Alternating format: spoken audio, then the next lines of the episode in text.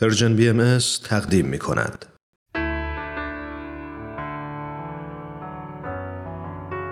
یادی از گذشته از کجا معلوم؟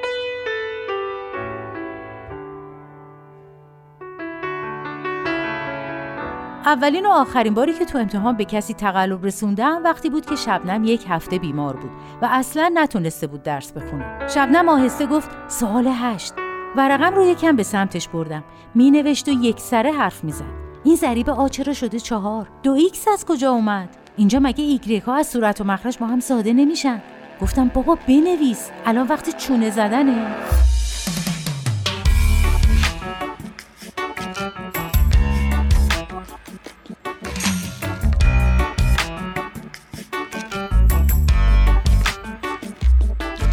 شبنم دوست صمیمی و قدیمی من بود. بیشتر وقتمون با هم میگذشت.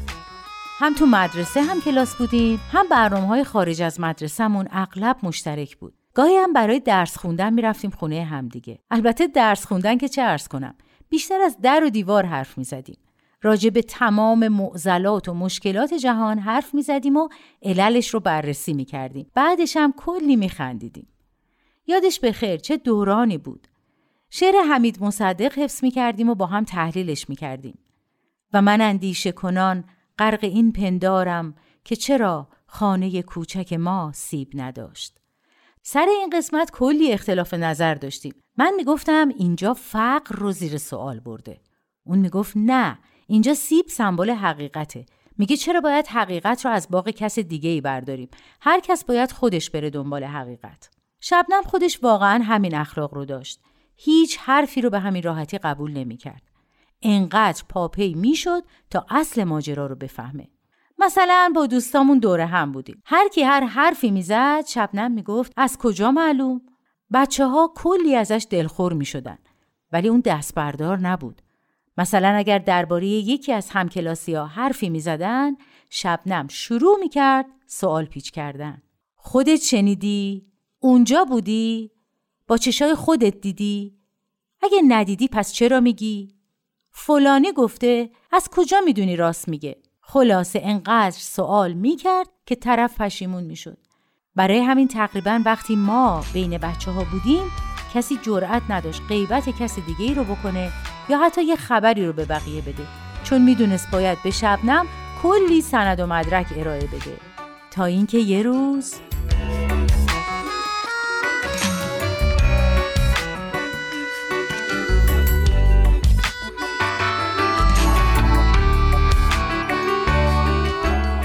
زنگ تفریح بود و داشتیم از درس و کنکور صحبت می‌کردیم و بعد حرف کشید به آینده و ازدواج. همه شروع کردن از معیارهاشون گفتن. شبنم گفت نمیشه ندیده و نشناخته ازدواج کرد. باید با خصوصیات اخلاقی هم آشنا باشیم.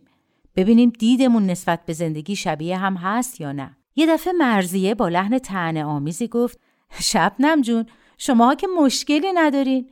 می‌تونی با برادرت ازدواج کنی؟ هم خصوصیات اخلاقیشو می‌دونی هم دیدتون نسبت به زندگی یکیه. من و شبنم جا خوردیم. رنگ شبنم مثل گچ سفید شده بود. من گفتم یعنی چی؟ شوخی هم حدی داره. مرزیه گفت وا شوخی کجا بود؟ اینو دیگه همه می‌دونن که شماها با مهارم ازدواج می‌کنی. من گفتم خجالت بکش. و با عصبانیت پا شدم که برم ولی شبنم جلومو گرفت. نفس عمیقی کشید و به مرزیه گفت جدی همه می‌دونن. پس چرا خود ما نمی‌دونیم؟ مرزیه گفت خوبه خوبه بی خودی انکار نکن. اینو دیگه عالم و آدم میگن. شبنم گفت یکی از این عالم و آدم رو اسم ببر. گفت مامانم خودش شنیده. خودش بهم گفت. وقتی فهمید دو تا دوست باهایی دارم کلی درباره شماها می‌دونست. شبنم گفت خب اون وقت مامانت از کجا این همه درباره ما می‌دونه؟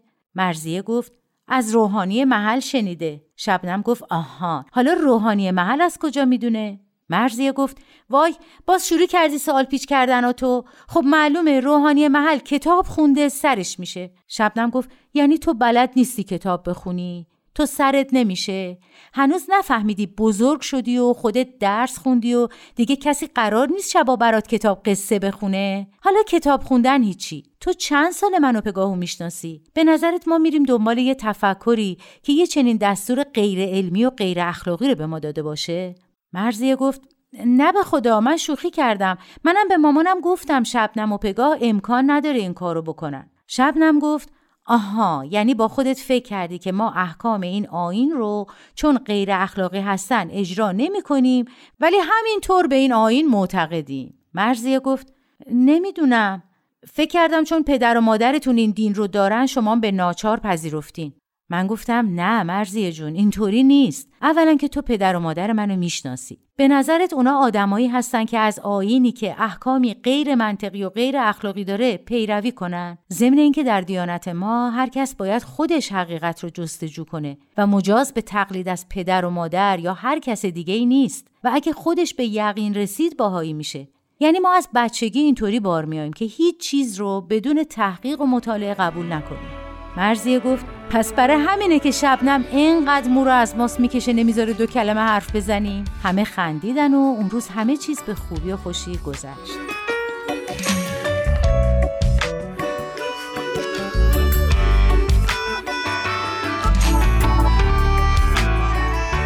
چند روز بعد مرزیه به من گفت که حرفای اون روز رو به مادرش گفته و حالا مادرش می‌خواد بیاد خونه ما چون خیلی سوال درباره آین باهای ذهنش رو مشغول کرده و دلش می‌خواد با مادرم صحبت کنه.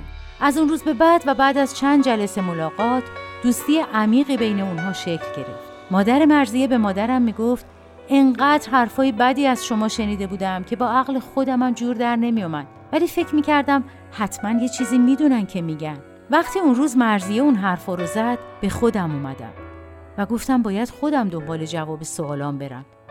و خوشحالم که این کنجکاوی من باعث شد دوست خوبی مثل شما پیدا کردم.